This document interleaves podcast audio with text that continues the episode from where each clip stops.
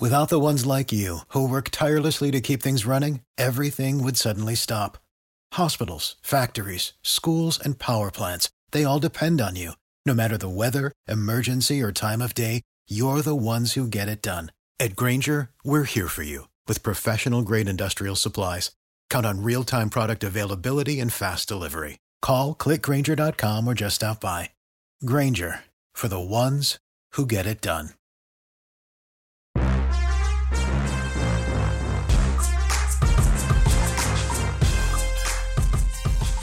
Welcome to Sports Time Machine here on the Bleav Podcast Network, the number one podcast network for professionals. I'm Anna Kagarakis, and each week we head down memory lane and I take you back in time as we remember some of the greatest moments in sports history. No flux capacitor needed. All you need to do is subscribe to the show on iTunes or any of your other favorite directories like Spotify, Google Play, Stitcher, Luminary, and TuneIn. Now, today we're going to have a little fun. This week in sports history, we travel back to August 3rd, 1987, a day that featured one of the strangest ejections in baseball history. Hall of Fame pitcher Phil Niekro is known as one of the greatest, if not the greatest, knuckleballers in MLB history. Now, his brother Joe may not be as famous as his older brother, but he was a pretty solid pitcher himself who threw a pretty nasty knuckleball it was just more of a complimentary pitch in his arsenal. In Anaheim, while pitching for the Twins, Joe Niekro got tossed from a game against the Angels after he was caught with sandpaper and an emery board in his pocket. So, why would that be an issue? Let's back up first. Joe Niekro pitched in 22 MLB seasons for seven teams. His best two seasons came in 1979 and 1980 when he won 21 and 20 games respectively and then finished second and then fourth in Cy Young voting. So now let's head back to Anaheim. In his 21st season, at age 43, Niekro was on the mound with the game tied. It all started with a called strike, but then the home plate umpire thought there was something strange going on with the baseball, and Niekro's reaction was a dead giveaway. The umpires converged on the pitcher and asked him to empty his pockets. He does. Then Niekro does what looks to be a sleight of hand attempt, but the world quickly discovered he was no Houdini. In what looked like a pretty bad attempt of trying to get rid of the items in question, an emery board flies to the ground. The umps catch it, and Niekro was done for the night. But why not hear what happened that night for yourselves? So now, here's sound from the past. Niekro drops it in for a strike, two and one. They are inspecting Phil and saying he's either loading up the baseball or something, and Tom Kelly's really getting into it with Dave Phillips and with Tim Tschida. They're checking him all over. I've never seen him do a search like this, Oh, quite like this before. and He's out of there. he's What did they find in his pocket? I don't know. And they say that he doctored the baseball with something in his pocket. Our camera crew is trying to get a close-up. And they're doing a good job of trying to zero in to look at a scuffed-up baseball or something. Now they're looking at all the baseballs, checking the balls. Now they're going to put them in a plastic bag and uh, do something with them. They'll go to the American League office. When Joe Niekro emptied his pockets, they found a foreign substance coming out of his pocket and out. So Dan Schatzeder will be the new pitcher, and he's going to start taking his warm-up tosses. And so Niekro is out of the game. He had retired five men in a row. The count was two and one on Brian Downing. And Niekro is booed as he goes over to the first base dugout and on to the shower. All right, so you might be thinking to yourself, what's the big deal with a nail file or having sandpaper in your pocket? As strange as that last one sounds. Well, the issue is, by using sandpaper and emery board on a baseball, it mars the surface to induce an unconventional flight pattern. Now, some other illegal items that pitchers have used include Vaseline or pine tar, which gives the pitcher a firmer grip on the baseball, but it is still banned, as is thumbtacks. Strange, I know, but in 1980, that's exactly what Mariners pitcher Rick Honeycutt used. He had a thumbtack taped to his finger to cut the ball. He was spotted, then ejected. But first, actually gashed his own forehead since he rubbed his face absentmindedly. Now, there's even a story about a Yankee pitcher named Whitey Ford who used his own wedding ring to cut the ball. But back to Niekro. After the game, Joe tried to argue that he used the sandpaper and emery board to keep his nails trim. He said, quote, I'll be honest with you, I always carry two things out there with me an emery board and a small piece of sandpaper. I've done that ever since I started throwing the knuckleball. Being a knuckleball pitcher, I sometimes have to file my nails between innings, so I carry an emery board with me to the mound. As for the sandpaper, well, his argument was, quote, sometimes I sweat a lot and the emery board gets wet. I use the other as a backup. Well, that excuse didn't fly, especially for Angels manager Gene Mauch. He said that the balls weren't roughed up, those balls were borderline mutilated. Well, at the end of the day, Niekro received a 10 game suspension for cheating. Just a few weeks after his ejection, Niekro tried to make light of the incident and then went on the late night show with David Letterman. He donned a carpenter's apron and carried a power sander. So now let's head back to 1987 to hear Joe Niekro share his side of the story with Letterman. Roads? Where we're going, we don't need roads. So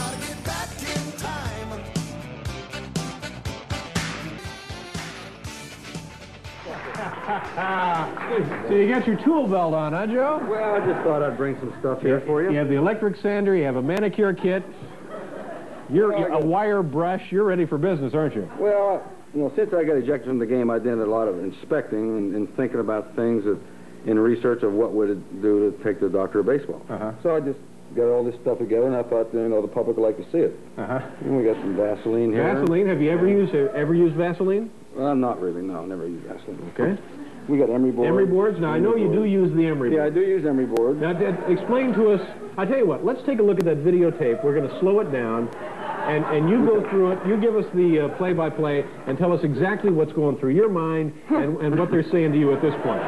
This is uh, out in Anaheim, fourth inning. What's the score of the game at this point? It's point? 2-2. 2-2. So you're right in this one. Well, I'm, you know, There goes something out of the left. No, I'm just throwing things, you know, my pockets are open and things are coming out, you know. And like I said, being a knuckleball pitcher, I've carried this in my pockets for 12 years. Now, that was the Emery board that we saw sailing off to the right. Right. Now, now, were you embarrassed when all of that was going on? Well, no, not really, because I didn't suspect what was going to happen. You know, I've been carried there for 12 years, and uh, I got thrown out of the game because it was in my pocket. Yeah, but if you didn't suspect anything was going to happen, why did you throw it away like that? I didn't throw it away. You didn't throw it away. Uh, like I said. Oh, wait. When, when Ladies and gentlemen of the jury, listen very closely to this part of the testimony. He he didn't throw it away. What well, if I would have threw it away, I would have thrown it a long way out. so what happens when an, an emery board gets wet? It gets sticky. Uh-huh. And it stuck to my finger. Stuck just- to your finger and... I looked at it and said, oh, get that out of here. That's what happened. All right, okay. So now, now, was there also a, a small square of sandpaper? Yes, there was. Uh, and, and what do you do with that exactly? Well, when the emery board gets wet, I use that to pound my fingernails. And being, being a knuckleball pitcher, yeah. you know, it helps. So, so you're saying that everything that happened there, everything that you had with you, was was legal. That you were doing. Well, no, that- evidently it wasn't legal because I got thrown out of the game for it. But but see, the, you're telling me that you used the sandpaper on your fingernails, which would be legal, right? Yeah. And they think that you were using it on the baseball, Yes. which is That's what- illegal. yeah, that's what they thought. Uh, now, uh, did, did they have any legal power to actually ask you to empty your pockets? Could they really? I mean, could you have said no? You're not. saying Well, my-" everything happened so fast. I had one umpire say, "Let me see your hands." One umpire say, "Let me see your glove." Let me let me see your pockets. And you know, what I'm saying, I said, "What's going on?" First of all. Sure. there was no complaints about from the Angels or the umpires didn't say anything to me the whole game. And Did your manager come out at this point? well, he got there right after the umpires did. Uh-huh. I mean, the umpires were there real, in, a, in a quick hurry. Right. And he was wondering what was going on. I was wondering what was going on, and our catcher was, and and they said, "Empty your pockets." So I did. Mm-hmm. You know, it's been there for 12 years, and uh, I carry that, and I carry pictures of my kids. Yeah. But but we didn't see them flying out. didn't see. Well, I don't throw my kids around, put it that way. If you if the emery board gets wet, you have the sandpaper as a backup system. Right. So you've never thrown a scuffed, cut, doctored ball. I can't say I've never thrown one. Mm-hmm. You know, I think I think every pitcher fools around with one. Right. And I've had games where I've pitched where there's been a baseball that had some marks on Right. it that you throw. Did, do you know how those marks might have gotten there? Well, from hitting the ground, hitting astroturf, hitting the stuff they have like in Montreal and in Minnesota by the dugouts. You know, different different ways the ball can get get scuffed up. Now, if you wanted to throw a scuffed or doctored ball, isn't it more than a coincidence that in your possession you had the equipment necessary to do that to a ball? Yeah, definitely. Nobody showed me a scuffed baseball that whole night. Mm-hmm. And when I got thrown out is when the emery board came out of my back pocket. Right. That's when I got thrown out. Yeah. So you're telling me that you did not doctor the ball that night? Do I look like a doctor? But if you, if you were going to do it, you could have done it with the sandpaper. You could have done it with Well, you the could you could do it with anything. You could do it with Show me how you would have done it if you were that kind of guy. We have we have a brand new ball here, not a mark on it. You throw Well, primarily okay. knuckleballs, right? Okay. Yeah, I do. Do, do you have a fastball? Do you throw that? Well, yeah, I throw it sometimes. Yeah. Not that fast. Knuckleball pitchers aren't known for fastballs. All right, but let's show us show us here how you would load up a if you were going to throw a fastball. Well, okay. Say this is in my back pocket. Well, by the way, where did you get that? Well, let's let you read it. This is a piece of uh, what appears What to be very heavy. It's uh, new stuff. It just come out. It's adhesive back, Uh-huh. and it peels off, and you can stick it anywhere, I guess. Yes, sandpaper. Joe, we've been using this in Cleveland. It works great. It has a peel-off back. Stick it inside your pocket. The umps will never find it. Phil. Right.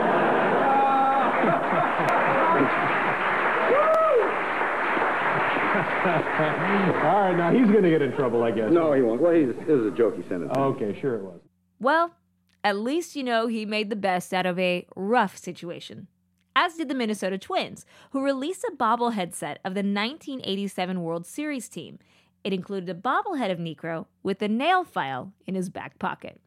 Here's some other fun facts about Joe Niekro. He was actually one of the most successful knuckleball pitchers of all time, tallying 221 wins in his career. In his 973 lifetime at bats, he hit only one big league home run in his career. And who did it come off of? Well, his very own brother Phil.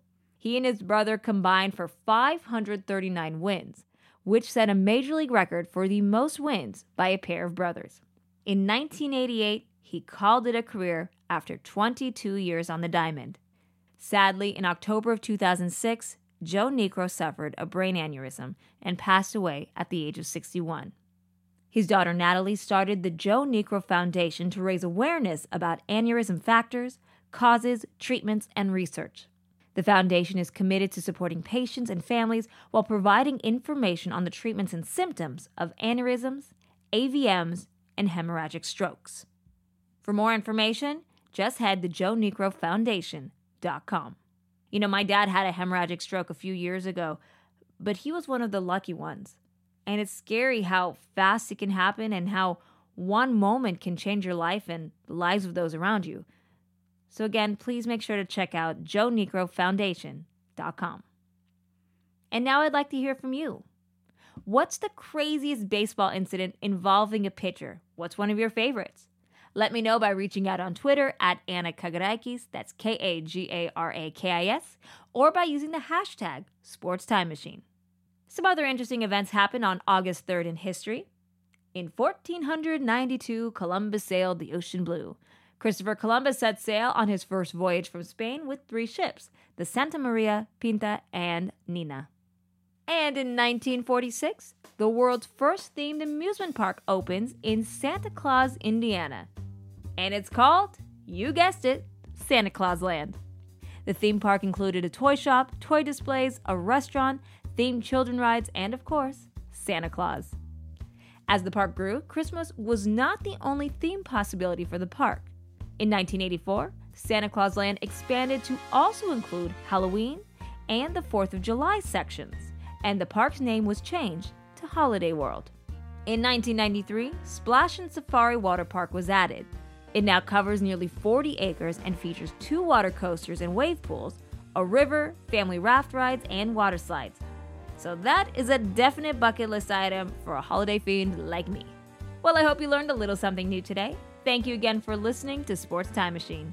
If you enjoyed the show, please subscribe and rate Sports Time Machine on iTunes.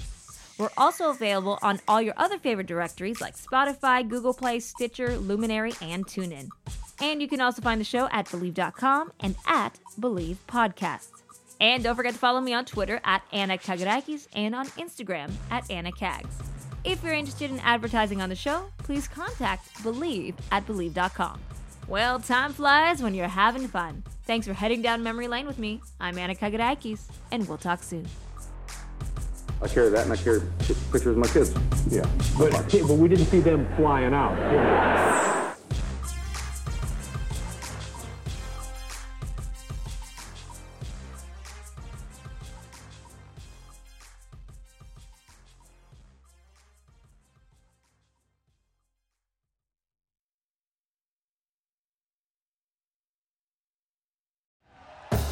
Thank you for listening to Bleav. You can show support to your host by subscribing to the show and giving us a five star rating on your preferred platform. Check us out at Bleav.com and search for B L E A V on YouTube.